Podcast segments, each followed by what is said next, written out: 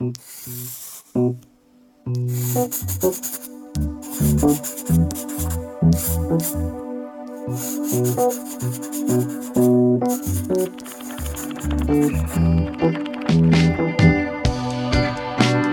harte welkom bij de Potloodcast. Ik ben Jelly Brouwer en in deze podcast duik ik elke maand in het leven en het brein van een illustrator. Dat doen we aan de hand van vijf beelden. Door de illustrator zelf uitgekozen trouwens. Wie is de persoon achter deze beelden? Een portret in geluid van iemand die in beelden denkt. En vandaag is dat Paul Vase, kunstenaar, illustrator, observator. Hij studeerde grafiek en tekenen aan de Kunstacademie. Nu is hij freelancer met een hele trits opdrachtgevers, waaronder De Morgen en natuurlijk iedere week Volkskrant Magazine. Hij zit inmiddels meer dan een kwart eeuw in het vak en heeft nu voor de derde keer een internationale tekententoonstelling samengesteld, A Perfect Day. Maar hier in de potloodkast keren we terug naar de allereerste jaren uit het bestaan van Paul Vase. Want van welk beeld uit je jeugd kun je achteraf zeggen, Paul, dat die bepalend is geweest voor je bestaan als illustrator. Ik heb hier een uh, kindertekening van toen je acht was. Het verhaal is, dat kan ik mezelf niet meer herinneren, maar het vertelde mijn moeder. Ik had aan haar gevraagd, ik wil jou natekenen. Maar dat moet dan wel naakt, want dat doen kunstenaars. Echt? Toen was je Een acht? heel stereotyp beeld van kunstenaars had ik in mijn hoofd. Daar heb ik later wel anders naar leren kijken.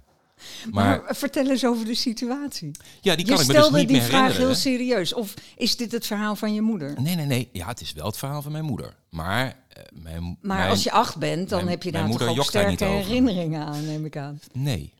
Ja, dat is wel raar, hè? Nee. Ik kan me dat niet meer herinneren, de setting. Maar wat ik heb gedaan is, hè, want mijn moeder weigerde. Die zei van, nou, ik ga niet naakt voor jou poseren. Ja, nee, ja, het eh, haakje in de badkamer ging er ook wel op en zo. Maar ehm, toen zei ik van, eh, nou, toen heb ik het maar zelf uitgezocht. Dus toen heb ik mijn moeder wel naakt getekend. Op, in een klassieke setting van een kunstenaar. Die was ook geen zelfportret, die heette dan Jansen. Dat zie je op die tekeningen staan.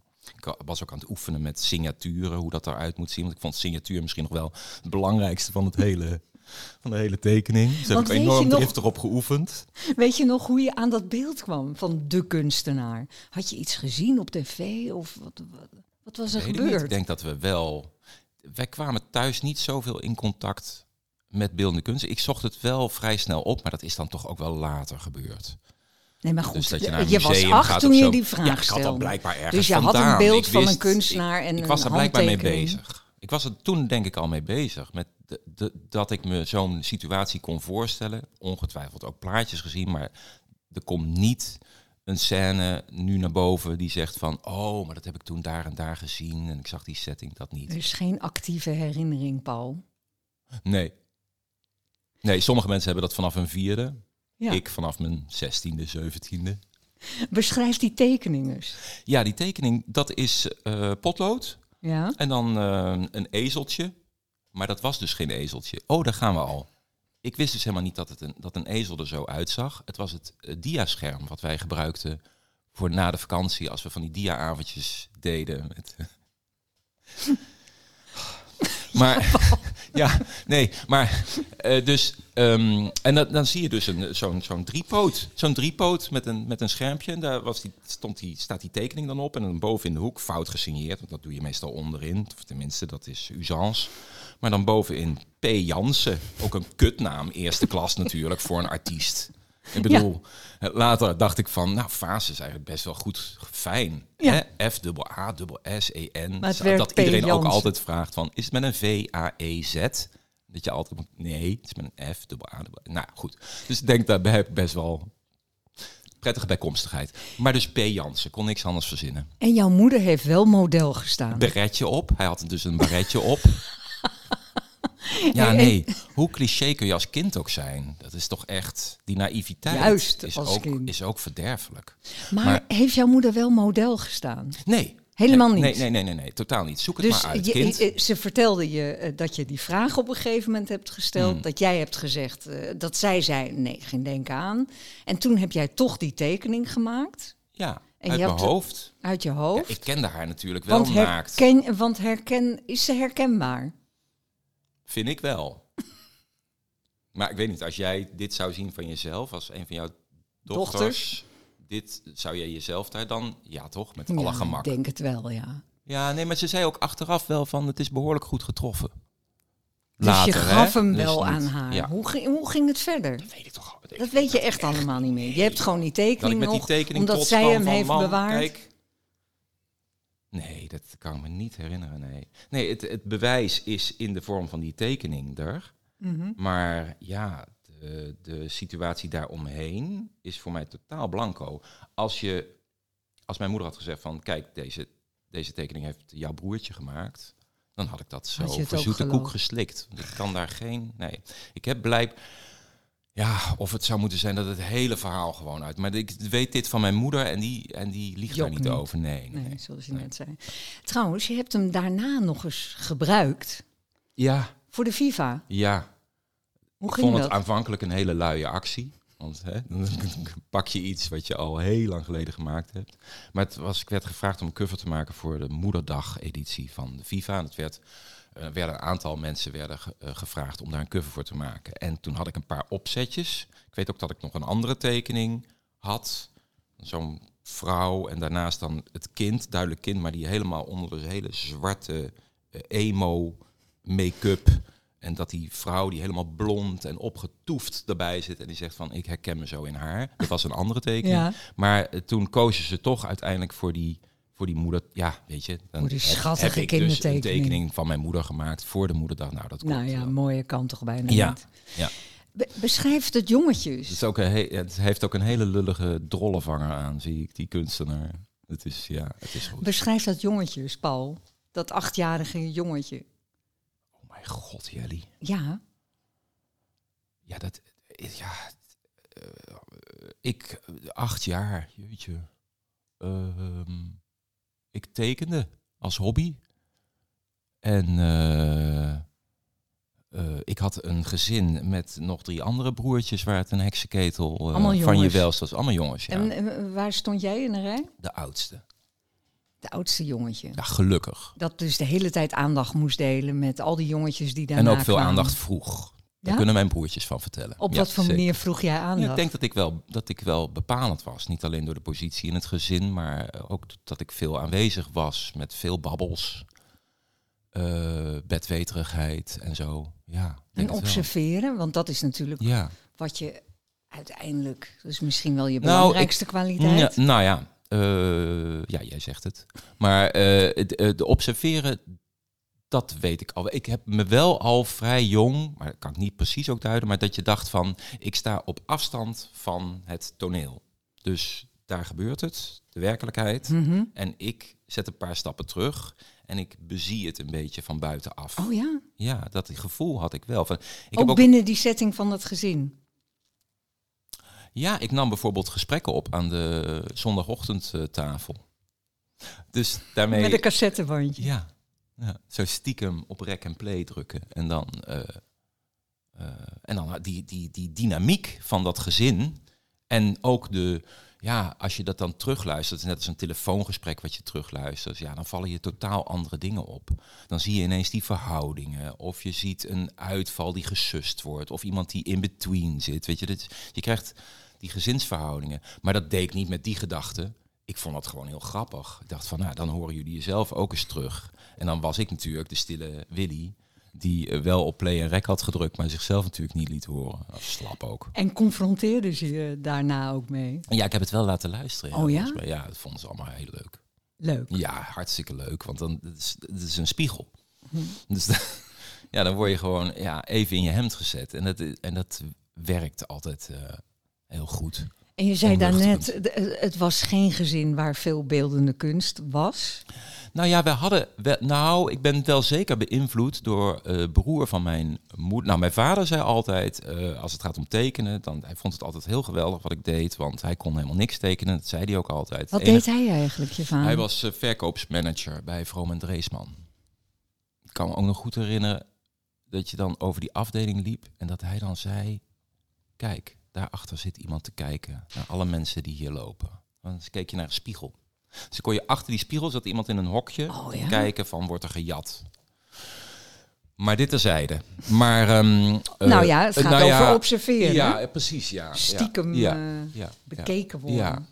En Eh, bekijken. eh, en, en, en, en een broer van mijn moeder, Ton, dat was een hele creatieve geest. Er waren wel meer creatieven die daar ook echt hun werk van hadden gemaakt. We hadden architecten in de familie. En, maar hij was een priester. Eh, maar hij tekende virtuoos. Oh ja? En ja, ja, ja. ja.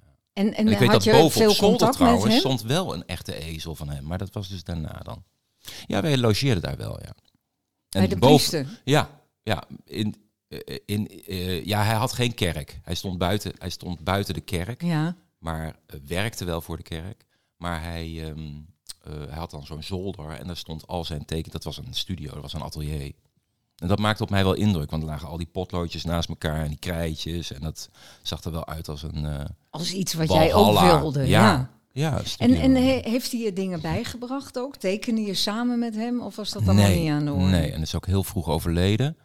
Ehm, maar nee, dat niet. Maar wel dat ik dacht van, oeh, dat ziet er heel aantrekkelijk uit. Ja. Dan maakte hij met, met een paar lijntjes. We gingen heel veel naar Ameland. En dan werden er van die kuststrookjes getekend met een paar gearceerde lijntjes. En ja, het had op mij wel direct iets, iets heel wonderlijks. Dat dat kon. Dat je zo de werkelijkheid tegelijkertijd naar je hand, want het is Mhm. altijd een, hè, een afbeelding. En, en, en misschien ook wel werkelijker soms kunt maken, omdat je er zelf zo in betrekt. In het Maar hij zat niet in jouw hoofd toen je dat beeld van die Jansen had. Nee, hij lijkt er voor geen meter op. Nee, dat had ik niet. Dat was een ander type Maar weet ik veel ook. Ja, Ja. het kan ook best dat dat allemaal een beetje door elkaar heen loopt. Maar het is niet dat ik dat zo kan duiden, nee. Het klinkt wel allemaal behoorlijk idyllisch. Ik zie vier van die jongetjes aan een tafel. Hmm. Ja. En de oudste was- die dan... Ja, ik heb ook. Ik denk met veel plezier aan, mijn, eh, aan die jeugd terug. Ja, Hmm. het, was een, het was een heel gezellig nest. En dat is het trouwens nog steeds. En een vader Met- die het dus helemaal geweldig vond dat jij tekende. Die was buitengewoon trots op zijn kinderen. Ja? Ja. ja. En hij, oh ja, hij zei dan al van ik kan niet tekenen. Want ik kan nog. Ik, ik kan, het enige wat ik kan tekenen is een neus met een snottenbel eraan. Dat Waarvan akte. Dat ging hij dan ook meteen. Een proeven van bewijs. Ging hij dat doen. En dan zag je inderdaad zo'n haak. Er zat dan zo'n druppel aan. En ik heb me soms, dat zijn dan van die rare dingen, dat als, je, als ik nu soms denk van, moet er niet een druppel aan? Ik denk, nee, geen druppel aan die neus doen. Dat kan alleen jouw vader. hey, en eh, eh, zat toen ook al in je hoofd dat je het misschien zou kunnen worden? Dat het je leven zou ja, kunnen ik wist, zijn? ik wist vrij jong dat ik, eh, dat ik dit wilde gaan doen, alleen wist ik de vorm nog niet. Dus dat het een illustrator zou worden, ik had daar volgens mij nog niet over gehoord. En dat is ook pas na de academie eigenlijk gekomen, want ik ben gewoon naar de academie gegaan. Ik heb tekenen en grafiek gedaan en daarin afgestudeerd. En ging dat allemaal vlot? Dat je naar die academie kon, dat het besluit viel, dat je ouders dat ook Ik wilde een prima al heel snel. vonden? Nee, mijn ouders, dat wil zeggen, mijn moeder was daar niet uitgesproken over. Mijn vader had wel een duidelijk idee dat je, als je dan het VWO doet, dat je misschien dan toch even die universiteit moet proberen. Ja, want je was En natuurlijk ik- een slim ventje. Nou, ik kon misschien gewoon wel redelijk leren. Dat was het meer dan dat ik nou slim ben. Ik moest het wel allemaal lezen en tot me nemen. En, En je was wel ambitieus ook dan. nou, ik- ja, maar ook dat ik daar wel naar luisterde. Dus ik, ik, ik heb toen wel, ik weet dat, dat het echt een gelukzalig moment was toen de, want dat was een inloting op de Universiteit Delft. Mhm. Toen had ik gekozen voor industrieel ontwerpen. Oh, En daar werd je, moest je voor ingelood worden. Dus eh, dan dacht ik wel, nou heb ik iets te pakken. Dit wordt het helemaal. Totdat ik binnen drie maanden snikkend boven een kalkpapier een dwarsdoorsnede van een badkuip zat weg te raderen. Hmm, verschrikkelijk. na drie maanden ben je ja, weggegaan. ik dacht wel van nu heb ik het bewijs dat het niks voor mij is. Hier kan ik mee thuiskomen. Zo van, ja, eh, ja. En toen wist ik al meteen, nu wordt het de academie. En het was halverwege het jaar en toen ben ik naar verschillende academies gegaan. En uiteindelijk boden ze mij eh, asiel in Tilburg. Ja, dat werd het. En toen klopte het direct. Ik had meteen het idee, ja, dit is, dit is wat voor mij, hoewel ik het ook super moeilijk vond. Dus ik, ik heb me daar te pletter gewerkt. Maar, maar wel met het idee van, dit is een investering. Moet, hier ga ik iets mee doen, ja. Maar het was trouwens al voor die academie, want een ander beeld waarom ik had gevraagd Ja, eh, is wie zette jou aan tot het kunstenaarschap? Of wie heeft jou beïnvloed in, op, dit, op dat pad? Eh, nou ja, het was dus eh, zo dat ik. Eh, ik ging vaak op vakantie, zo eh, rond mijn 16e, 17e, 18e, 19e, met mijn neef Jeroen. Dan gingen we op vakantie naar Frankrijk. Met z'n tweeën, dat was een goede vriend in de van Fiat jou. Panda van, eh, van zijn moeder. En dan naar Normandië en Bretagne ook. En, en dan maakten wij, ja, waar dat dan vandaan komt. Het zal wel echt voor mij, denk ik, afkomstig zijn. Maar hij deed, deed ook met verven mee. Maakten wij fotoseries. Eh, en dan pla- plaatsen we daar onderschriften bij. Dus ik kan me bijvoorbeeld herinneren dat je dan met een eh, wit t-shirt de zee in ging. Daar maakte je dan een foto van. En dan kwam je met dat t-shirt er weer uit. Maar op de foto zag je dan dat er een soort van bloemenpatroon uit dat t-shirt was gezaagd. En dan maakten we daar een onderschrift bij van eh, hele bijzondere figuur, garnaal gevonden bij Fécamp. Dat was op een gegeven moment een heel album met foto's en onderschriften. En ik dacht, nou, dit is wel een boek. Toen heb ik dat naar Jaco Groot gestuurd van de, Van de Harmonie. harmonie, uitgever. Want eh, ja, hij was voor mij de uitgever. Hè? Hij gaf Kees van Kooten en Wim de Bie uit. En, eh, eh, en, En, hij, en, hij- wacht even, want Ja, je- wa- toen nou, was het nog middelbare schooltijd. Nou, einde, Of einde, middelbare school, overgang naar de universiteit. Ja, nou, net daarvoor dus. Ja, Einde- en je was school. liefhebber van, van Ja. boeken, eh geïllustreerd. Ja, nou, en ik, en ik tekende voor het schoolblad, de taxatie, op de Thomas Campus College in Arnhem. De Dus ik hoorde dus taxatie? gisteren dat ze het hele archief in de fik gestoken hebben, maar maakt niet uit. Eh, maar de, de taxatie, zo heet in het schoolblad. En dat tekende je dan, tekende ik, eh, ja, cartoons al wel een beetje, of illustraties in ieder geval, bij stukken. En dan eh docenten. Ik weet dat er een voorplaat was van een Berlijnreis. En dan had ik al die docenten die meegingen, dronken afgebeeld. Ja, dat viel niet in go- in goede aarde toen dat tijd. Maar toen, wa- want we hebben die hele middelbare school overgestaan. Ja. Toen tekende je dus ook Ja, ja. veel. ja. De, en, en, en dus meteen al voor een blaadje. Dus op de lagere school was het de postduif. Dan Waar ik de achterpagina van mocht, eh, eigen idee mocht opvullen. Ja. En daarna de taxatie. Ja, en toen, nou, en toen dus universiteit de hele tijd niks. En nu Volkskrant. Dus het is van blaadje naar blaadje. lijnen in, ja. En, Ja. en wat was je stijl toen? Ik bedoel, is daar iets... Ja, stripachtig. Ik vond Erik Scheurs bijvoorbeeld heel, Oh, ja, erg, eh, heel erg goed. Dat viezige, dat vlezige, Ja. dat... dat warrige, dat eh, drukken. Overal vliegjes. Zo heb ik ook een, een leraar wiskunde een keer. Die had ook iets heel warrigs. Die had een enorme bril en een nou, zo'n over, enorme overbite. Daar had ik dan ook weer vliegjes bij. Heel flauw allemaal. Ik maar- begrijp wel dat het archief eh, in vlammen is Ja, opgegaan. ja, daar hebben ze echt eh in hebben ze- gestoken. Ja. dat moest. Want je hebt het nog geïnformeerd of er nog iets van Ja, ik heb er ook is. voor deze, eh, voor deze Podcast. podcast. heet het. Ja. Ehm, dacht ik van misschien even opduiken. Maar mijn moeder heeft het niet meer. Ik heb het misschien nog wel ergens. Dus misschien dat we nog een plaatje kunnen tonen. Maar we waren bij de Ja. harmonie Oh ja, gebleven, oh ja. de uitgeverij. Jij had dus de- de- dat boek waarvan had jij vond alle- dat het een boek zou kunnen alle worden bravoure had opgestuurd. ik al die zwart-wit gekopieerde kleurenfoto's met onderschriften naar de harmonie gestuurd. En ik kreeg wel bericht terug. Maar het bericht luidde ook, ik, ik zie er geen boek in. Getekend Jaco Groot. En hij stuurde daarbij een boek van Glenn Baxter. Dat heette Glenn Baxter Zijn Leven. In een vertaling van Kees van Koten. Oh, je hebt het meegenomen. En ik heb het meegenomen. Is dit het boek dat je ooit kreeg dan van. Jacco Groot? Ja, van Jacco Groot staat erin. Toen, je, toen schreef ik ook nog eh, mijn eh, naam in eh, boeken. Dat doe ik nooit meer. En, ehm, eh, en ik had natuurlijk nog nooit van Glenn Baxter gehoord. Nee. En het is ook Wat heel- ontzettend aardig van Jacco Groot. Nou, hij zag dus wat ja. in je, want eh, waarom zou je dit doen? Eh, hij zei later, want ik heb het mm, de jaren later, toen ik eenmaal bij de harmonie was, toen ver- vertelde ik dit verhaal. En hij kon zich dat helemaal niet meer herinneren. En hij zei, ik, ik, doe, dat, ik doe dat eh, eigenlijk nooit. Dus er is een bepaalde reden geweest waarom hij dacht van, dan geef ik hem toch dat boekje. Dat zal wel iets voor hem zijn. En daar had hij, daar is, dat was meteen raak. Want, vertel zat- eens, wat gebeurde er? ja, dit was heel wonderlijk, want ehm Glenn Baxter die tekent nog steeds natuurlijk. Hè. We Mhm. hebben hem nu in, in A Perfect Day. Eh, net als in alle vorige Alle edities. edities, ja. Eh, en wat ik kreeg was een boek, een soort van biografie, autobiografie. Over zijn leven, Glenn Baxter zijn leven, Mhm. van geboorte tot aan, het feit, eh, tot aan dat hij het huis uitgaat. En dat wordt dan geïllustreerd met een raket. Het was tijd, het was tijd. En, en het is dan heel archaïs vertaald door Kees van Koten. Een soort oudbolligheid die in de tekst zit, die natuurlijk ook in zijn tekeningen zit. Want je denkt in eerste instantie, ik ben in een 50-jarige boy mechanic boek Mhm. eh, terechtgekomen. Ehm, en ik zag dat en ik las het en, en dat was een eye-opener, want ik had dat nooit meegemaakt, dat tekst en beeld zo totaal onafhankelijk van elkaar zijn en met elkaar iets heel bijzonders doen. Ja. Dat dat kon. Dat het eh, dat dat kon, dat je op los van zo'n manier... en dat het dan ja, iets nieuws werd. Ja, dus het waren, waren onderschriften of boventitels bij plaatjes. En die gingen dan tegen elkaar in. Maar, en dan in de tekening werd iets gigantisch overdreven.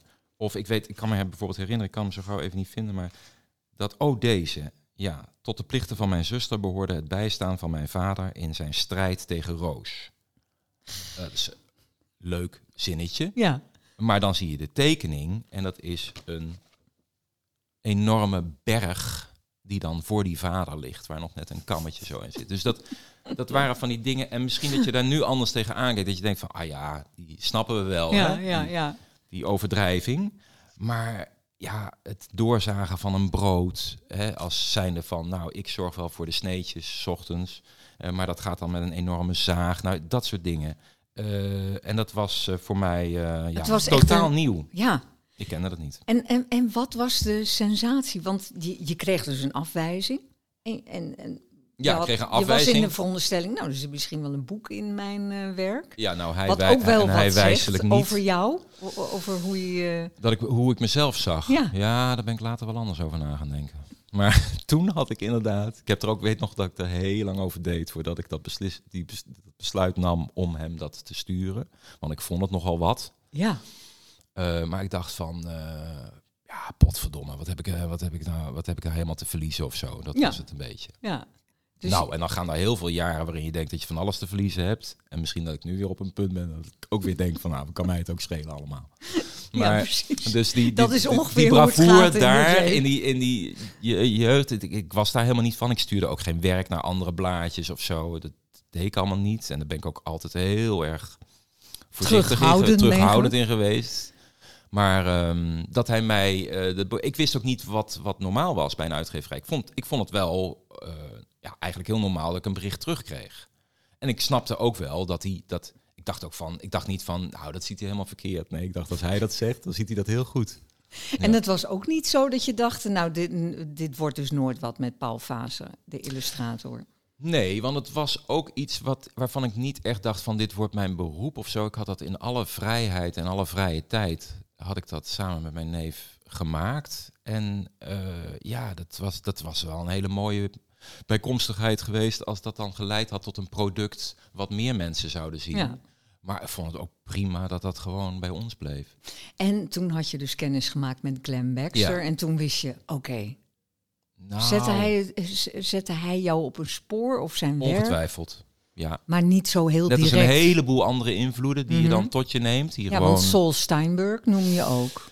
Ja, Sol Steinberg kwam op de academie. Ehm, dat, dat was nog wel een grotere klap eigenlijk toen ik dat eh, zag. Omdat, ja, Sol Steinberg, ik denk ook met terugwerkende kracht dat iedereen door Sol Steinberg die tekent, is door Sol Steinberg beïnvloed. Ook al heb je, maak ik bij studenten ook wel mee, nog nooit van Sol Steinberg gehoord. Hè, hoe werkt dat dan? Nou, het, het Sol Steinberg is ongelooflijk veel gekopieerd. Dus het kan best zijn dat jij in je leven eh, heel vaak de plaat voorbij hebt zien komen van Amsterdam vanuit de Leidse straat. Een Mhm. tekening van die gebouwen. En dan daarachter wordt het al snel Europa en de wereld, een grijze massa. Eh, en dat je zoveel van die kopieën hebt gezien, dat als je dan geconfronteerd wordt met het origineel van Sol Steinberg, die het vanuit New York situeerde, dat je denkt van, hé, hey, dat heeft die gast gejat van, eh, van die man die die mooie plaat over Amsterdam maakte. Ja. Zo vaak. En ook de manier van doen. Hè. Sol Steinbeck was, ja, ik denk echt wel de eerste die zich ook echt als een autonoom kunstenaar zag. Dus wel illustraties maakte, maar altijd heel autonoom. En dat sprak me al onbewust heel erg aan. Maar ook iets deed met de betekenis van eh, dingen, van alledaagse dingen, van letters bijvoorbeeld, die ineens een zelfstandigheid kregen. Alles had een identiteit, alles kon praten, alles kon bewegen. Dus een, het zei dan van, dan heb je zo'n vraagteken en een uitroepteken. En dat zijn meteen personen. Dat vraagteken, waarom loopt dat zo slap naar boven toe? En die, en die uitroepteken die staat daar als een paal. Het is eigenlijk heel arrogant, de uitroepteken. En het klopt dus die heel erg. vraagteken, die weet het eigenlijk niet. Nee. Nou ja, weet je, dus dat je bent wat je, wat je uitbeeldt. Ja. Nou, dat is toch echt Daar fantastisch. was hij een grootmeester. Was hij een grootmeester in, heeft hij, eh, ja, dat, dat idee heeft hij zoveel toegepast, zonder dat het sleets werd. Eh, naast een heleboel andere conceptuele ideeën, denk aan bijvoorbeeld het portret van eh, de man eh, die opgebouwd is uit vingerafdrukken. Dus dan Mhm. heb je een, die, jouw portret wordt ineens je vingerafdruk. Terwijl je denkt van ja, dat kan het portret van iedereen zijn. Maar het is jouw portret, want jouw vinger is maar uniek. Dus Ja. het is zo'n waanzinnig goede vondst. Of het idee dat je de, de, de, dat water wat spiegelt, dat draait alles om. Wat recht is, wordt gekronkeld onder water. Maar een lichtflits die al gekronkeld is van boven, die wordt dus recht van onder. Nou ja, Het is een manier van kijken die... het is een manier van kijken die iets doet met de werkelijkheid, die, die de persoon centraal stelt, die ons mensen centraal Mhm. stelt in het kijken naar de dingen en die daardoor dus ook iets heel moois laat zien over hoe wij in ons bestaan functioneren. Ja. Kijk, nou kijkt godzijdank niet iedereen zoals Sol Steinberg. Stel je Want dat voor. denk ik natuurlijk ook wel eens als ik een observatie maak met een camera of ik zie iets. Nou, voor mij is dat heel normaal. Maar dan krijg ik soms als reactie van, ja, dat zie ik niet. Of dat, dat valt mij niet op als ik er langs loop. Of, en dat vind ik dan weer bijzonder. Want voor mij is dat, ja, toch een beetje gesneden koek. Dus dat, dat, dat komt, dat, dat ja, bovendien, hoort als er iedereen zo zou zo. kijken, dan zou er niks Nee, meer bijzonder nee, zijn alsjeblieft zeg. Ja, nee, laten we dat eh, ten alle tijden zien te voorkomen. Maar eh, Steinberg, die ontdekte je dus op de academie. Op de academie. En heel eh, gewoon specifiek doordat een leraar. ik weet nog heel goed, ik had een tekeningetje gemaakt. Een soort van mensfiguur. En daar stonden dan kleine, kleine mensjes in. Alsof de mens een soort van landschap werd. Mhm. En of het nou specifiek naar aanleiding van die tekening was in een schetsboekje of maar eh, Wim de Ruiter, mijn toenmalige docent, die wees mij toen op, eh, je moet eens naar de bibliotheek gaan en moet je eens naar Sol Steinberg vragen. Dus dat was geen les of zo, hij, hij eh, leverde dat eh, Aan. aan voor mij. Eh, nou, dat was wederom bingo. Ja. Je was gelijk gegeven. Ik was verkocht en ik heb, eh, nou, eh, het is de enige kunstenaar eigenlijk, of eigenlijk enige tekenaar die ik eh, lichtelijk verzamel. Dus ik heb wel zo'n beetje alle boeken en ik heb uiteindelijk ook een echte lito Oh ja? bemachtigd. Welke? Dat is een lito waarin een Don Quixote aanrijdt op een ananas. en dat- Echt Is- iets voor jou, Paul. hij zit er niet in. In kunstschrift. Oh. Hij had daarin kunnen staan. Ehm, hij had erin Ja, kunnen staan. nee, ik bedoel, het had- je- je dacht even dat je een afbeelding had, Er staan een aantal hele mooie plaatjes in van hoe hij met abstractie omging. Dus hij maakt bijvoorbeeld ook clichés uit de grafische wereld, zo'n patroon, maar daar dicht hij dan geluiden aan toe. Dus, nou ja, kijk, dan krijg je dus bijvoorbeeld een, een, een kantpatroontje Ja. En, en eh, daar zet hij dan bij vaatwasser. Oh. Waardoor je gaat nadenken over die grafische patronen, wat gewoon, wat gewoon eigenlijk geen identiteit heeft. Ja, ja, maar ja. doordat je. Hij geeft dus alles een identiteit. Ja, ja, dat vind ik heel geweldig. Dus Totaal andere manier van kijken en denken. van maart naar Ja. april. Maart is een landschap, april is een landschap. Oh, Ziet er anders Ja, uit. Ja, ja. nou ja, dat soort dingen. Ja. En ehm, Maar Ja. Paul, op die academie eh, was het nog geen illustratie. Wat Nee, jij was daar deed, toch? Wat, tekenen, tekenen en grafiek, En dat was de richting. Ehm, wat had je dan voor ogen wat je, wat je zou gaan doen? Ik had- het leven verder Ik had zou geen verlopen? idee, maar ik wist vrij snel na de academie dat alles wat ik op de academie was, dat dat misschien wel een aanzet had gegeven tot een manier van denken en een manier van doen. Maar ik wilde toegepast werken. Ja, dat, was gelijk duidelijk. En Ja, waarom? Ik zag mezelf niet he- alleen voor eigenlijk alleen maar mezelf werken in een studio of in een atelier. Ik wilde in opdracht van. en is dat- dat, een karakterkwestie? Ja, dat, geeft, dat is voor mij een motor. Dus als iemand, ik, ik denk dat ik heel goed in staat ben om ook helemaal niets te tekenen. Daarom gebruik ik zo vaak ook die camera op vakantie. Dat vind ik gewoon een veel makkelijker manier om dingen naar je toe te trekken. Bij een papier moet je, moet ik alles, moet ik een gedachte Mhm. erop krijgen. Nou, dat is een heel ander proces. En, en ik ben niet echt een hele virtuoze en goede tekenaar. Hè, Totaal niet. Nee, ik teken ook nog steeds na en over. En eh, want dat zit gewoon niet in mij. En ik heb er ook soms het geduld niet voor. Dan denk ik van nou. Dus Dus het, het gaat vooral om jouw brein. het gaat vooral om, zoals Steinberg dat ook zei, van hè, tekenen is, is denken eigenlijk. Ja. Dus je denkt op papier. Ja, dat is wat jij ja, doet. Ja, dat doe ik. En iemand anders moet dat denken even aanzetten. Eh, ja, dat kan enorm helpen. Soms het ook vaak als ik een opdracht krijg en iemand zegt van, eh, nou, het gaat over echtscheidingen, dat ik dan denk van, oh mijn god, nee, echtscheidingen heb ik helemaal geen zin in. En dat laat ik dan even rusten en dan denk ik van, maar kan ik het niet naar mezelf toebuigen, naar mijn eigen wereld? En dan ontstaat er soms iets wat mij dan kan verrassen. Dat is het mooiste natuurlijk, dat gebeurt niet altijd. Maar dat je soms even een onderwerp, ja, dat je soms even naar een onderwerp toe moet gaan. En daar helpen die opdrachten gewoon heel erg goed bij. Ik, ik, ik kom moeilijk, ben, eh, ik kom moeilijk tot eigen autonome producties. Heel moeilijk. Die vogels is dan een voorbeeld, maar dat is, dat is ook pas heel laat gebeurd. Ja, Dus want dat, dat- is jouw autonome werk, hebben we het zo over. Maar ehm, eh, ik vind het wel interessant, heb je ook wel vaker gezegd, dat tekenen dus denken is voor jou. Ja, En, eh, maar iemand anders moet dat denken aanzetten. Ja vaak een tekst. Dus iemand zet me op een spoor. Als illustrator maak je natuurlijk vaak gebruik van de tekst bij een artikel. Nou, die zetten me vaak op een spoor. En, en dan probeer ik om er een soort van eigen gedachte over op papier Mhm. verbeeld te krijgen. Waardoor in het gunstigste geval ook de tekening weer los van die tekst Ja. kan opereren. Dus het is wel de bedoeling dat het eigenlijk weer iets autonooms wordt. Ja, wat je net zei over Steinberg, waarom je hem Ja, zo bewondert, ja. is juist omdat ja, het zeker, ja. Ja, uiteindelijk toch Ja. autonoom werk is. En Ja. dat is ja ook wel jouw streven. ja en dat is zeker, absoluut. Ja, ik vind de tekening eigenlijk pas gelukt als hij ook een bestaan buiten die tekst heeft. Dus eigenlijk een beetje een omweggetje. Het is een omweggetje. Het is een handige manier Om toch autonoom om kunstenaar aan te autonome zijn. kunst te komen, voor mij, ja. ja. En dan heb ik die gedachten van iemand anders, die zetten mij op een spoor. Dat is net als dat je de krant leest. Je leest iets en je denkt van, nou, nee hoor. Weet je, Ja, dat ja. bijvoorbeeld. Dus dat is, dat is een reactie en ik probeer het dan in een beeld te Ja. vatten. En wij hebben er toch geen idee van.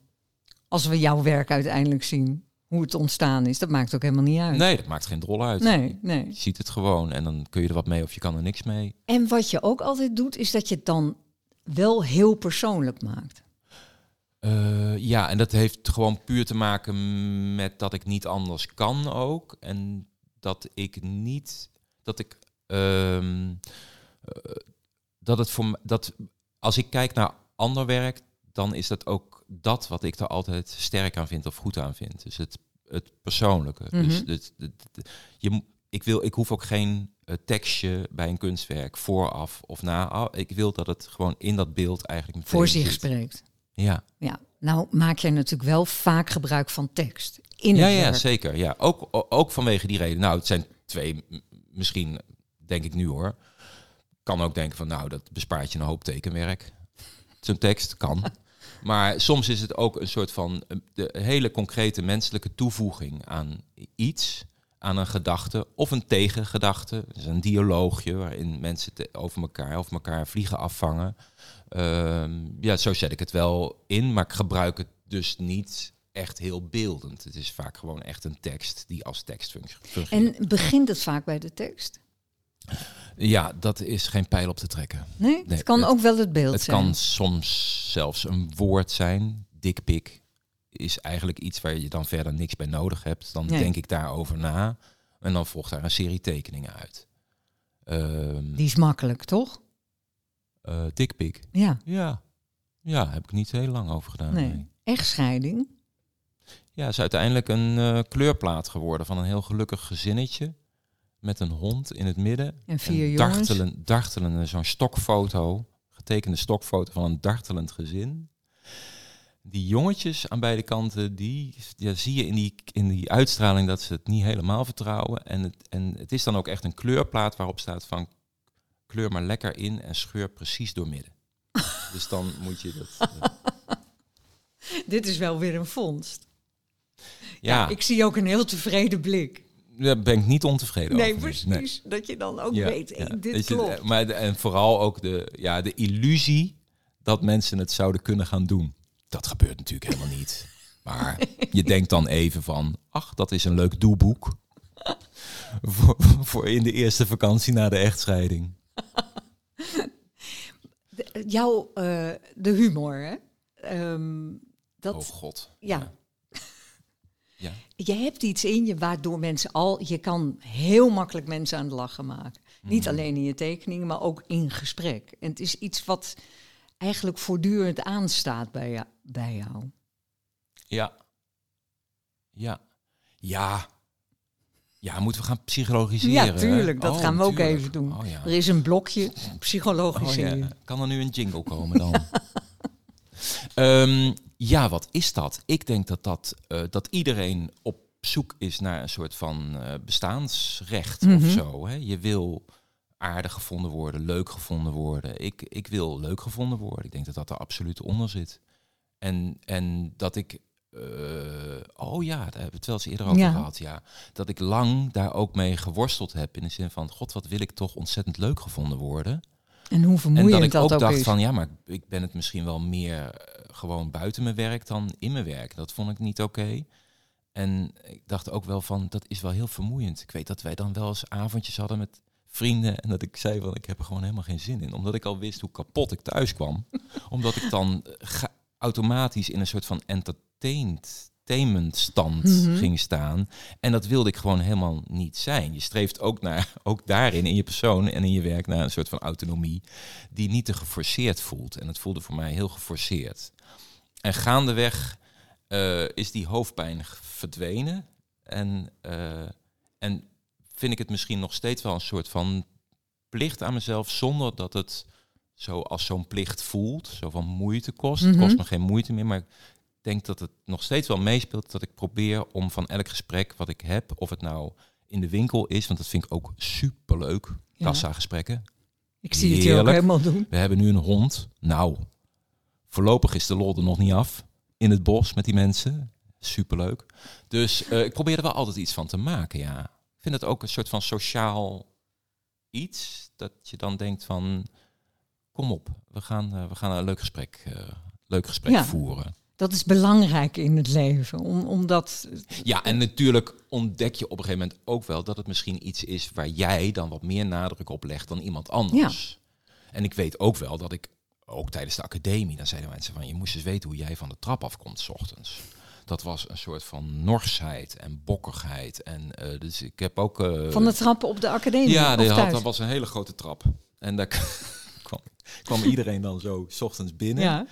Maar eh, ik had blijkbaar een présence waarvan eh, mensen echt kokkend in de hoek. Maar hoezo? ja, omdat, ik, omdat ze dan...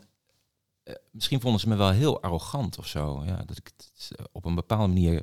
ke- En ik was ook wel vaak heel ehm, eh, ja, bozig of nors. Ja, dat ik er gewoon geen zin in had. Maar dus toen wat- was je helemaal geen pleaser. Ik bedoel, het beeld dat ik van jou heb is juist... Misschien was het, ja, ja. Nee, ik denk dat ik eigenlijk wel een pleaser was. Ik denk dat ik mensen probeerde, maar nu gaan we wel echt dat ik denk van, hmm, Nou, hou klopt maar dit op. wel? Hè? We gaan zo weer snel terug naar de tekeningetjes. Eh, dat ik denk van, nou, misschien hoort dat er allemaal wel bij. Dat je iets probeert uit te lokken bij iemand. Ik probeer altijd wel aan mensen alles te vragen wat ik wil weten Mhm. of wat me boeit. En, en ik probeer daarin dan zo min mogelijk rekening te houden met hoe dat aankomt. Want ik denk dat als je het op een bepaalde toon... s- Nou, daar weet jij alles van. Mhm. Je kan toch alles vragen aan Ja. iedereen? Wij doen ook hetzelfde met onze wenkbrauwen, valt mij de hele tijd op. Dit. Ja, de, de, de luisteraars zouden dus moeten weten dat wij nu met wenkbrauwen die bijna onze kruin raken, eh, met elkaar zitten te praten. Alsof we elkaar ook totaal niet begrijpen. Maar ondertussen hebben de luisteraars Alsof- het idee van, nou die snappen elkaar wel hoor. Alsof ik in de spiegel zit te kijken. Dat idee heb ik niet. Nee, Maar eh, we gaan naar de tekeningen. Wat Oh is ja. het volgende beeld dat je hebt aangeleverd? ja, eh, ik ga de leiding hier niet op me nemen. Nee, maar, nee, nee, ik eh, neem de leiding ja. wel op me. Eh, Oh, jullie namelijk vroegen naar iets van... een werk van eigen hand dat je eerste schreden op het pad van de illustratie. ja, nou, daar, heb ik die, daar kan je dus Want van dat illustreren begon dus eigenlijk pas na de academie. Waar je ja, was ik ben na de academie, dus ik ben afgestudeerd met eh, een enorme vleesworst, met mannetjes erin, met wit gesneden tijdschriften. Tijdschriften die je openklapt en dan met een mes gaat lezen totdat je helemaal witte pagina's overhoudt, reliefs. Eh, pornoplaatjes die dan in een soort van envelopjes waarin je ook munten bewaart. eh, Ja. geschoven waren. Ja. Dus kreeg je een soort van piepholes. En dan was zo'n bilspleet, was de ene keer horizontaal. En dan was er een borst, een decolleté, was weer verticaal. Dus dat maakte een soort van abstract, Oh. kunstig dingetje. ervan, Terwijl het gewoon allemaal porno was. En aderen van pikken er overheen liepen. En, eh, Daar ben je mee afgestudeerd. vrij goed zelfs. Oh ja? Cum laude. Ja, ja. Maar, ehm, Maar waar is zijn dus de en- afbeeldingen ja, daarvan? Nee, nee, nee, wacht. Ja, die moet ik dus opdiepen. Dat ga ik even voor de site nog wel doen. Oké. Maar eh, dat kost gewoon zijn we tijd. heel want benieuwd daar is- daar dat is heb jij dan niet eh, op orde. Nee, maar mensen hebben ook wel een beeld nu hoor. Een, een ik vlees, vleesworst met Eigenlijk hoef je helemaal niet te tekenen. Nee. Je kan gewoon Nou een beetje kletsen en dan... Dat denk ik soms verzinnen wel, we de rest dat als je het zo beschrijft... Ja, het zou dan leuk zijn als iedereen daar meteen ook een fotootje van zou kunnen maken. dan, dus jullie denken nu aan een vleesworst met mannetjes erin. En dan, ja. Zover Oké. is de techniek nog niet. nee, gaan we misschien naartoe. Maar goed, de- dus, dus na de academie heb ik bewust besloten om in opdracht te gaan werken. En toen heb ik me een jaar of twee heb ik een baantje genomen als ehm NRC-verkoper. dat- NRC-verkoper? Ja, dan werd je in zo'n kelder gepositioneerd en dan kreeg, moest je mensen bellen. Verschrikkelijk werk. Maar ik hield toen wel een schetsboekje bij. Dus tijdens het eh, telefoneren van... nee, begrijp ik mevrouw dat u helemaal geen zin heeft in een proefabonnement. Ik ga snel weer door naar de, naar de volgende bellen. Dan, eh, dan hield ik schetsjes bij. En eh, dus ik probeerde toen werk te maken waarvan ik dacht dat het in opdracht gebruikt zou kunnen worden. Ja. Dus ik, maak- ik werkte aan een portfolio die heel anders was dan mijn werk. Ongetwijfeld ook dingen, elementen in terugkwamen. Van mijn afstuderen, weet ik wel zeker. Eh, maar wel heel erg gericht op een soort van thematiek. Eh, mij viel iets op in het nieuws of ehm, ik liep met een visuele gedachte Mhm. over... Ik weet nog goed dat ik bijvoorbeeld een tekening maakte over het verschil tussen Franse en Nederlandse wolken. Dan zie je die Franse wolken, nou, dat zwiert alle kantjes uit. En eh dat zat natuurlijk ook een Steinberg-achtige Ja, ja, ja. toon in. En die Nederlandse wolken, dat waren zware donders. Ehm, nou, dat soort dingetjes. Dus jij fantaseerde opdrachten. Ja, ik fantaseerde eigenlijk. Ja, eigenlijk was dat gewoon best wel autonoom. Ik bedacht gewoon iets, dan maakte ik daar een tekening Hm. van. En dan dacht ik wel meteen van, nou, als ik daarmee naar, naar een tijdschrift ga, dan zouden ze misschien kunnen denken van, nou, dit zou misschien wel te plaatsen Ja, zijn. ja. En van wie kreeg je je eerste echte opdracht? Ik denk dat de eerste opdracht voor eh, de eh, eh, Alge- Algemeen Dagblad. denk Oh. ik. Peter Termors. Ja, die belde mij of ik eh, eh, een hele maand lang tekeningen wilde bij de, maken, wilde maken bij een feuilleton wat geschreven werd. Oh, te gek. Dat was gelijk een goede opdracht ook Dat was dan. een hele goede opdracht. Ik vond het toen alleen maar heel moeilijk en zwaar. Oh ja. Dat is ook iets wat, wat ik veel heb meegemaakt. Dat ik er een huizen hoog tegenop zag. Oh ja? Ja, en dat ik nu met veel meer gemak, waarbij ik meteen twijfel of de kwaliteit ook nog oké is. Weet Nog steeds? Krijg je, ja, elke keer weer. Je begint altijd Je zit nu voor mijn 25 gevoel. jaar in het vak, hè? Of Zeker langer wel, ja. 25 jaar. En dan elke keer is het weer opnieuw beginnen. Want je, ja, het is weer toch weer een wit vel. Je begint toch weer eigenlijk Ja. opnieuw. Dus het is altijd maar weer de vraag of het lukt. Maar het beeld dat je hebt aangeleverd, is, dat was eh, voor maakte L. je voor de L. Ja, was voor de L. Het kwam, daar, het kwam misschien een jaar of twee daarna. En dat was wel een beeld waarvan ik dacht van... ah, hier kan ik een eigen positie toevoegen aan iets... wat misschien wel een beetje in de tekst zat... Mhm. maar nog niet zo uitgesproken als dat ik het misschien kon verbeelden. En dat ging over plastische chirurgie, ging over plastische chirurgie. En ik heb toen de Venus van Milo als het voorbeeld van de klassieke schoonheid. Waarin dan, dacht ik toen, eh, de vrouw, want daar ging het over, eh, zich naar wil spiegelen. Mhm. Naar die klassieke schoonheid. En ik dacht van, nou, dan moet je ook in die plastische chirurgie consequent zijn. Dus de Venus van Milo mist een arm. Dus ik teken dan een vrouw die zichzelf alvast als een plastisch chirurg stippellijntjes geeft van hier moet het mes erin. Ja. Ehm, en ik vond het heel leuk eh, toen voor L, om, ja, omdat het zo zo'n bolwerk was van fashion en, en- schoonheid, Mhm. om daar tegenaan te schuren. Dus ik begon toen ook vrouwen stevast van die theezakjes te geven. Dat is natuurlijk ook niet de ideale binnenkomer bij zo'n blad. Nee. Ik weet ook dat dat. Hebben ze het even- wel geplaatst? Nee, de, de, toenmalige hoofdredactrice was daar niet van eh, gediend. Dus Oh, die- ja. ik ben toen wel op een soort van Zijspoor. zijspoor daar terecht. En pas jaren daarna bij een andere hoofdredactrice, maar wel nog bij dezelfde art director, kwam ik er weer in. Ja. Maar goed, eh, dus eh, En wa- waarom heb je juist dit aangeleverd trouwens? nou, dat herinner ik me als iets wat, waarvan ik dacht van, oh, dat was toen een, voor mij een spannende opdracht. Mhm. En dat is voor mij goed gelukt. Niet in hoe het eruit ziet hoor, want er is ontzettend veel gedoe, vind ik, in die tekening. Er staat nog weer een stippellijn boven. Het wordt ook nog eens een keer opgeleukt met een soort van hu- huidcollage in de achtergrond. En dan als je, je ziet het nu heel klein, maar als je inzoomt, dan zie je dat het bijna Baxteriaans kringellijntje heeft. Alsof je ze hele kleine rondjes zet achter elkaar. Maar dat is dan niet één lijn, er zit ook weer een rode lijn tussen. En dan is het ook nog ingevuld met, nou wat een gedoe allemaal. Ja, voor zo'n Duidelijk werk van een beginner. Absoluut een, ja. En wat is dit dan? Wat ik, wat ik hier ook nog zie Ja, dat is meer daarna, omdat jullie vroegen naar autonome beelden die je dan maakt. En dan zijn er een paar projecten die eigenlijk eh, ongoing zijn. Dus eh, ik teken soms dingen waarvan ik denk van nou, die zou ik eigenlijk wel 3D willen visualiseren. En de Mhm. gedachte was dat je jezelf tijdens je leven als tekenaar kunt uitgummen. Dus ik wilde een zelfportret maken van mijzelf als gum.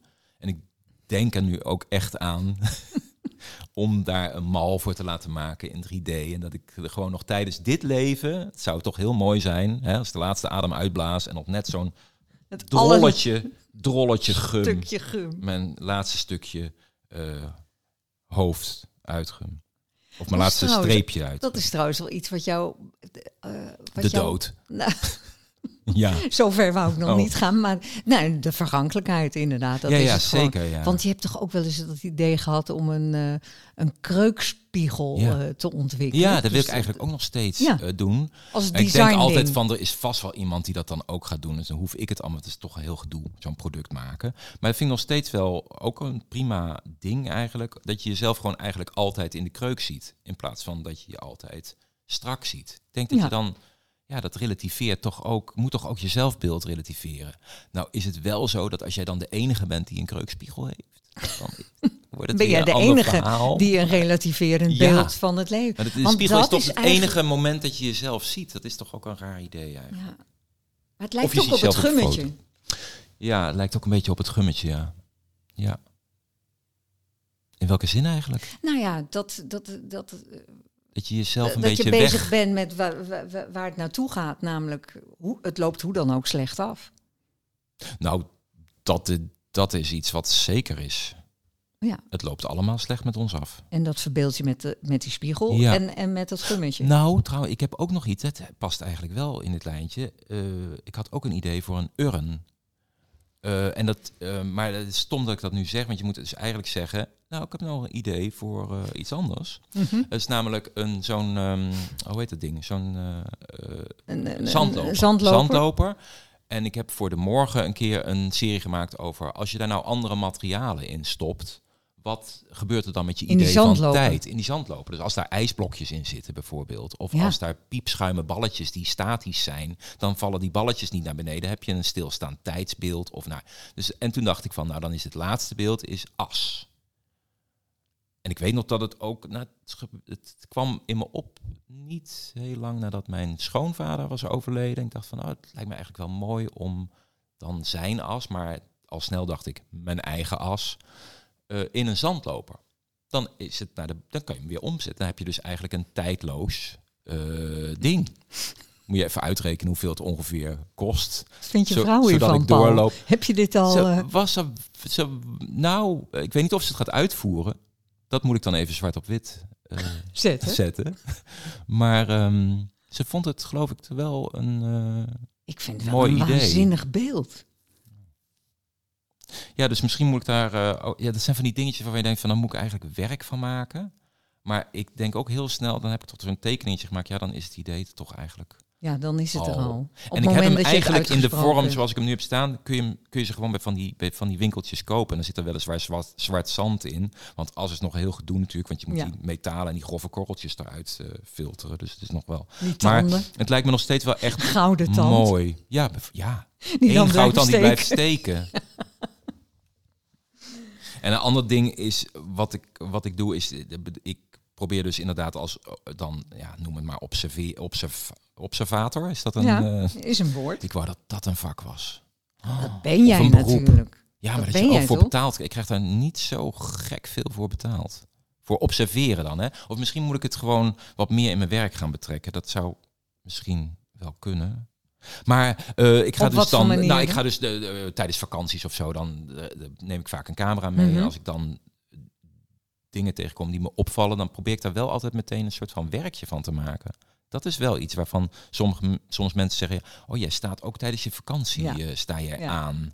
Maar het is voor mij De mensen die jou volgen op Instagram, Ja. inderdaad. Als. Paul met vakantie is, dan zie je dan opeens een er serie wolken voorbij komen. Ja, Waar, en dat, waar jij dan van alles dat in voor mij is dat eh, ja, zonder deadline eh, werken. En ik, het is voor mij ook een manier waarop ik het voor mezelf al doe, omgaan met de realiteit. Dus ik kijk er op een bepaalde manier naar. Ik zie er iets in of kan er iets mee.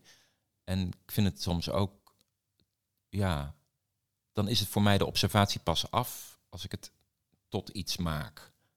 Dus je hebt bijvoorbeeld zo'n mand in Frankrijk en daar staat dan pain. Oh, Het ja. is ook pain. Dus als je dan zegt van, waar is deze foto gemaakt?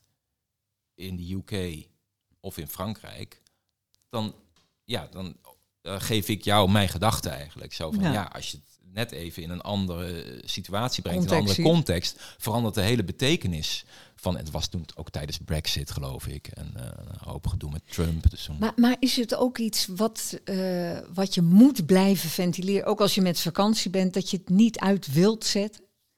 Dat het, dat het door moet Ja, gaan? het is voor mij een manier om het over dingen te hebben. En, en, en ik doe dat dan ja, vanzelfsprekend of zo. Ik vind het heel moeilijk om dat dan te zeggen van nou, nu doe ik het even niet. Er va- het valt me iets op en dan, eh, ja.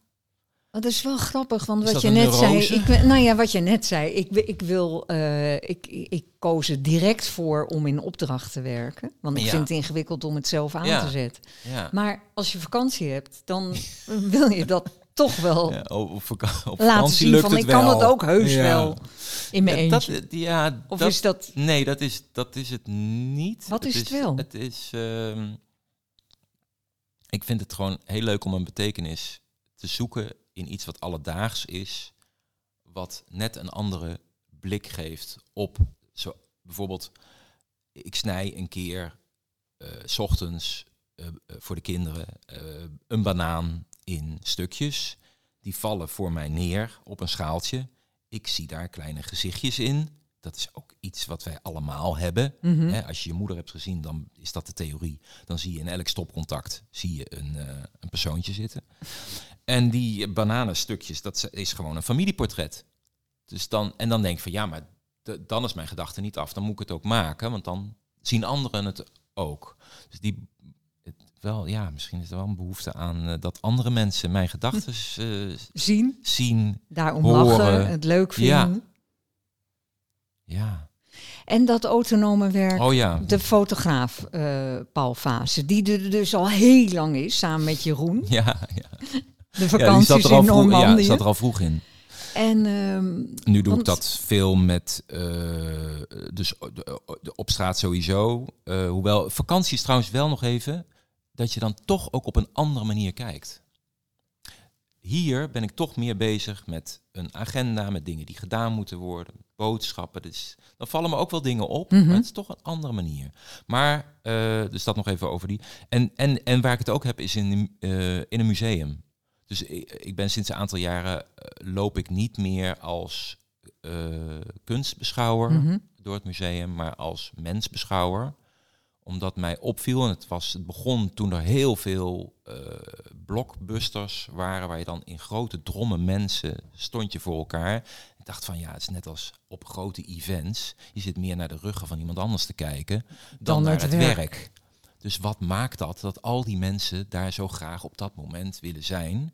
Ik dacht van nou, dan zijn die mensen ook onderdeel eigenlijk van het werk. Die Mona Lisa, het werk is af in de huidige vorm, waarin een hele zaal met mensen in dranghekjes eh, daarvoor staan te kijken.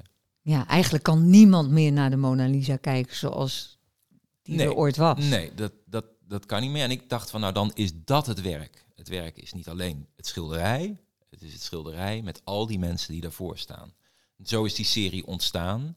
En kijk ik dus op een andere manier naar het totaalbeeld. Dus Ja. dat betekent dat je soms iets in een kledingstuk van iemand ziet. Ik heb iemand met kronkels in zijn t-shirt die dan voor een Willem de Koning staat. En in die Willem de Koning zitten exact diezelfde slierten als op zijn rug. Ja. Waardoor iemand, waardoor je ook automatisch het idee van, oh hij heeft daar iets mee. Hij zal er wel iets mee hebben. Terwijl hij het niet weet. Het zit in zijn kleding. Ja. Dus ehm, eh, die combinaties van eh, textiel wat iemand draagt, het, dus het ding als geheel, mens en kunstwerk zien als het werk. Als een nieuw kunstwerk. ja, en ik weet Dat is wat je er dan van maakt. Precies. En natuurlijk kom je vooral alleen mensen tegen in een museum. Maar er was ook een keer, en die is me wel bijgebleven, eh, die heb ik naar jullie gestuurd. Het is een beeld in Voorlinden. Eh, Richard Long had allerlei Landschappen, geloof ik. eh, het, het, het- een, een, een soort van eiland van gesprokkeld hout. oh ja, ja. En Hans-Peter Veldman had allerlei landschappen. Ook een beetje Steinbergiaans trouwens. Ja. Allemaal op exact de horizon tegen elkaar aan. ja. gezet. Dus er was één horizon van allemaal verschillende schilderijtjes. En ik kom in dat museum. Ik had dit nog niet gezien, dit zaaltje. Maar ik zie ineens een hond wandelen in een museum. Dat is heel bijzonder, want die komen er niet. En dan zie je al snel, dat is een blinde geleidehond. Sowieso ook heel mooi dat iemand die blind is naar het museum gaat. Die moet het dus hebben zoals wij hier nu zitten. Hè. Mensen die de website niet zien, die bedenken nu een beeld. Of Mhm. als je dat al kunt als blinde, als je geboren bent als Hangt blinde, weet ja. ik niet. Hè? Ja, dan niet, denk ik. Ehm, en toen, eh, toen ben ik die mensen, want dat doe ik dus dan wel, dan stalk ik ze wel eventjes. Dus dan, ik vraag niet of ze gaan poseren, hè. dat doe ik niet, maar ik loop wel soms achter ze aan. Totdat ze in die zaal kwamen, die ik dus nog niet kende. Maar daar eh, ontstond ineens de scène. Ik was daar met die mensen, verder niemand. Ik zag die twee mensen, blind en ziend, naar die Hans-Peter Veldman kijken. En die hond naast hun, die zag ik zo helemaal verlekkerd naar al die stokken van Long kijken. En dan, eh, ja, waarom blijft dat je bij? Omdat dat zo duidelijk het perspectief aangeeft van waarin wij kijken. En waarin dus ook eh, andere soorten kijken. Eh, waarmee we toch een soort van verband hebben. We voelen ons Mhm. heel vertrouwd met huisdieren. Ook raar eigenlijk. Ja. We vreten ze op aan de andere kant. En, eh, en, eh, en vervolgens dekken we ze toe met alle liefde. En beschouwen we het als, hun, als onze eigen kinderen. Dat er toch zulke radicale andere perspectieven en gedachten in heersen. Ik zie die hond dan ook denken natuurlijk. Ja, ja. Je plaatst gewoon je eigenheid. Of je eigen, dat menselijke plaats je in alles wat je ziet. Nou, Dus we zijn weer terug hond? bij Steinberg. Ja. Dat, Ja. dat je dat krijgt. Ja, dat alles een identiteit Ik vind het ook wel een beeld. Ik vind het heel passend dat je juist dit aanlevert. Want eh, alle relativering die jij zo graag aanbrengt, zit hier heel erg in. Ja, ja, ja. ja. Ik, heb, ik kan totaal niet tegen de heiligheid van Nee. kunst ook. Nee, Het En is hoe ook, komt het dat is ook een heel groot contrast. Hè. Dat heeft allemaal met geld te maken. Want eh, ja, de kunstenaar die in zijn atelier over zijn schilderijen wandelt met zijn modderpoten, dat wordt met eh fluwelen handschoentjes wordt dat opgehangen in het museum. Dus er zit iets heel merkwaardig, er zit een heel groot contrast in. Wat ik eh, typisch menselijk vind en daardoor interessant. en een grote ergernis. De, ja, die, die totale heiligheid, die Ja. vind ik heel moeilijk. Ja. Ik denk van ja, het is. eh, ik snap het aan de ene kant natuurlijk ook wel. Het is ja, op het moment dat het iemands beroep wordt, op het moment dat het een bepaalde waarde vertegenwoordigt. Maar ja, goed, de waarde is totaal hysterisch geworden. Net als trouwens bij huizen en bij profvoetballers. Dus dat zijn hele rare uitwassen, vind Mhm. ik, eh, die niet oké zijn. Het feit dat zo'n Jeff Koons nu van die glazen balletjes op de maan, ja, het is. En dat zit allemaal in mee. deze foto. Ja, dat, dat probeer je dan wel. Dat is blijkbaar wel mijn manier waarop ik probeer overal een relativiteit aan te geven. Ja. En dan heb je natuurlijk dat andere autonome project wat jou al jaren bezighoudt, de vogels. Die vogels, ja. Ja, ja dat is gekomen ehm, omdat ik dacht van... eh, ja, hoe was het ook alweer? De behoefte om iets met een vlek te doen. Dat was het eigenlijk. Ja, dat je dacht van, nou, soms dan zie je in een vlek ineens iets. Of in een wolk zie je iets. Hè? Leonardo, die, die, die Mhm. verkondigde dat al. Van als, je, als je veldslagen wil zien, dan kijk je gewoon naar boven. Boven het landschap. En, ehm, en ik dacht van, nou, als je nou gewoon een vlek pakt en daar en daar. En ik had ook heel veel behoefte. Ik heb het op de academie even gedaan, geaquarelleerd. Ja. En, en, en vond het ook heel aantrekkelijk dat het een beetje een tuttig medium was geworden. Eh, dus ik, eh, alles zei dat ik het in die techniek wilde gaan doen. Ook omdat toeval een heel groot, grote rol Mhm. speelt. Want je, ik, ik Over ben, ik ben niet relativering degene- gesproken. ja, ik ben niet degene die het van zijn techniek eh, moet, hebben. hebben. Dat wil zeggen, ik probeer het zeg maar toe te passen. Dus, Mhm. dus iets mooi, iets wat mooi of realistisch getekend wordt, dat dient een bepaald doel. En vooral ook het doel om het te zetten tegenover dan een heel enorm misvormd of slap handje. Om daarin ook een relativiteit aan te geven. En die, eh, dus ik dacht van nou, dan ga ik met een vlek beginnen. En dat dacht van nou, dan moet het iets simpels worden. En toen kwam ik vrij snel bij die vogels, ook omdat ik al langer in die dieren shit eh, zat. Zit, Die verhouding tussen mens en dier. eh, Daar had ik al een boekje mee gemaakt. Daar ging ik een column mee maken in de Volkskrant. Ehm, dus dat speelde ook een rol. Dus hoe kan ik dat wat wij mensen projecteren in dingen, eh, eh, wezens die niet menselijk zijn, hoe kan ik dat in die vlekken tot stand brengen? Dus dat werden een soort van gesprekken van de ene vlek, vogel, de andere vlek, Met de andere vogel. vlek. En dat heeft geresulteerd in eh, honderden eh, vogels. Ook wel een beetje veel. Ik, eh, ik zit daar nu ook eventjes dat ik denk van ja, wat, wat Genoeg wat- vogels. ja, wat moeten we hier? Wat, wat moeten we hier nog mee? Ik en heb laatst dit nog een allemaal hele. naast je opdrachtwerk, Paul. Ik Ja. zit een beetje naar de klok te kijken, want eh, Oh ja, is het alweer zover? we gaan... we ja, gaan gaan we afronden? De- de- ja, en jij gaat iets in het, het grote potloodkast schetsboek schrijven. Maar voordat het zover is, hebben we natuurlijk ook nog eh, jouw toegepaste werk. Waar het allemaal... eh, ja, daar heb je ook nog een beeld voor geleverd. dat was een beeld wat in mij opkwam. Want ik dacht van, oh, dat vond ik eigenlijk wel goed gelukt. Maar ook omdat ik daarvoor dacht van, ah, ik wil het wel over Steinberg hebben. En daar zit, zit ook een verwijzing in het beeld wel, een beetje naar Steinberg. Steinberg die dus zei van, nou ja, weet je, alles wat, zoals het uitgebeeld is, zo is het. Mhm. Dus een familieportret bestaat uit een kleuterig getekend kleutertje en een realistisch getekend opaatje, maar wel met bibberende lijntjes. Ehm, zo heb ik dat gedaan voor eh, een illustratieserie voor de Volkskrant. Eh, over de mentale staat van het land heette dat. Nou, het kwam er eigenlijk op neer dat iedereen wel iets heeft. Dat er aan alles wel een kraakje zit en eh, dat niemand normaal is. Dat iedereen wel wat mankeert. en Ja, dat verbeeld zeker. jij dan door... En dat het is- verbeelde ik, heel mooi. door, ja, door fotografie te mixen met tekeningen. Omdat je daarmee dan een soort van twee realiteiten op elkaar Mhm. botst. En eigenlijk het hoofd realistischer maakt dan het lijf. Ik denk van, nou, dat zit in die mentale staat. Ja, Dus ik heb hagelslag en een gum natuurlijk. En een eh, vlinder die een beetje suf hangt. En een houten bol en ijsklontjes en kwakkenvla. Daar heb ik een soort van eh, hoofdjes van gemaakt en die op karaktertjes, op types geplakt. En dan krijg je ook het beeld bijvoorbeeld dat iemand het hoofd van een ei heeft, maar dan een gedachtenwolkje denkt aan een ander ei. Een, ei wat mooi ingepakt is. ja. Het glimmend En ziet papier. zichzelf dan liever als een. Maar ik heb hem ook omgedraaid. Dat iemand die al een paasei is, die denkt dan natuurlijk: was ik maar een kippenei of een. En als we nu teruggaan helemaal naar die allereerste tekening, toen je acht was. Wat is er terechtgekomen van die kunstenaar die jezelf toen verbeelde? Nou, het is niet zo'n kunstenaar geworden in ieder geval. Nee, totaal niet. Nee, eh, verre van dat. Er werkt nog Het steeds in, in, in opdracht voornamelijk.